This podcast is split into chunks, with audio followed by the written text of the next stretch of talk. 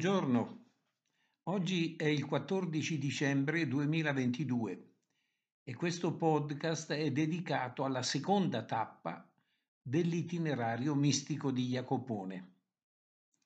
Ha già raggiunto un livello decisamente elevato di disciplina personale, vive in castità e in povertà, ama il prossimo e quando viene umiliato si rallegra pensando che questa condizione gli permette di imitare Cristo. Sembrerebbe già molto, ma non è abbastanza.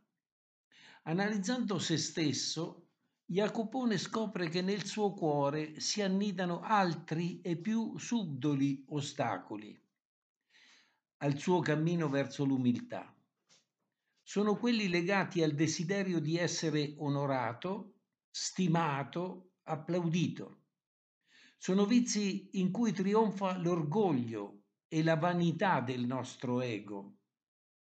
Jacopone li conosce bene.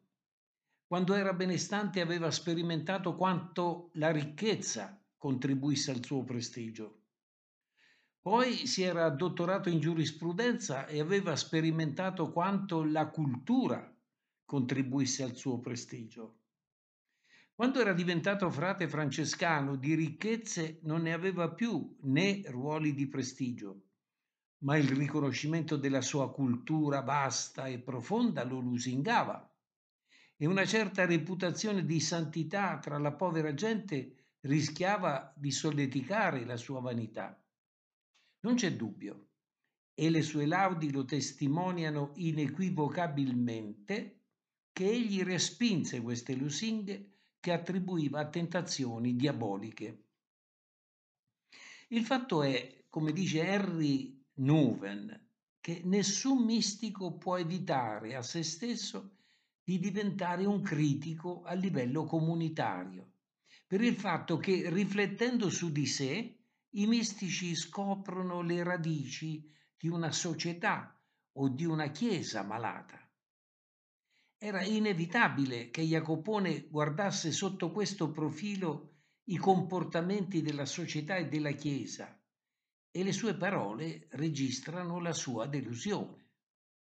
Quei peccati nascosti dell'ego, l'orgoglio e la vanità dei ruoli erano molto diffusi. Jacopone lo dice in quattro versi brevissimi e taglienti come un rasoio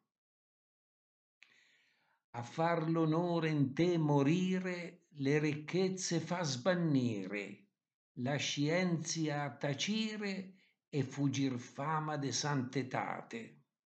Per smorzare in te l'orgoglio, rinuncia alle ricchezze, tiene a bada la superbia culturale e, fugge, e fuggi la fama di santità. Poi spiega le motivazioni che rendono quei comportamenti stupidi, oltre che contrari alla legge di Dio. La ricchezza il tempo tolle, la scienza è e stolle, la fama alberga ed accolle l'ipocrisia donne contrate. La ricchezza svanisce con il tempo, la cultura cambia come il vento e la fama di santità è alimentata da ogni sorta di ipocrisie. Gli anni di Jacopone furono quelli in cui la Chiesa era impegnata ad acquisire ricchezze e potere. Quel secolo e i successivi furono quelli in cui vescovi principi promuovevano azioni celebrative grandiose, in cui si esaltavano allo stesso tempo la fede e il potere dei papi, dei cardinali e dei vescovi e delle rispettive casate.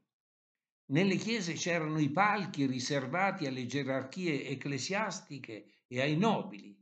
I ricchi più ricchi e i nobili più nobili si facevano dire la messa nelle loro cappelle private. Si può essere meno cristiani di così? Chissà quanti santi venerati e amati sono stati tentati o sono caduti nelle tre forme di egolatria indicate nelle due brevissime strofe che abbiamo citato. Jacopone dedica almeno tre laudi a persone morte, come si usa dire, in odore di santità, e non manca mai di lasciar cadere qualche dubbio sul giudizio della loro santità. Come è rassicurante l'affermazione della scrittura, secondo la quale il giudizio finale non sarà presieduto da qualche principe della Chiesa, ma dallo stesso Gesù Cristo. Ben quattro laudi sono dedicate alla dolorosa constatazione di inadeguatezza del francescanesimo e del cristianesimo alle indicazioni dei loro fondatori.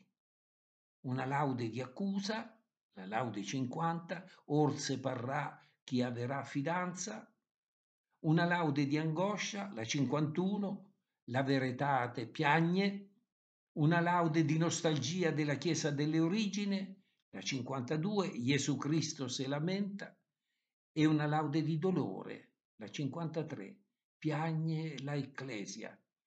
In esse si manifesta il contrasto lacerante fra ciò che rende la Chiesa amabile e santa, la parola di Dio, i, i sacramenti, l'aiuto ai poveri, e allo stesso tempo la rende esecrabile per la connivenza con potere e ricchezza. Jacopone dovette soffrire profondamente per queste devianze e le denunciò. Come avrebbe potuto essere altrimenti? Come si dice a Todi, si trattava di situazioni che avrebbero fatto scappare la pazienza a un santo, espressione quanto mai appropriata al nostro caso. Passeremo alla terza tappa nel podcast di sabato prossimo.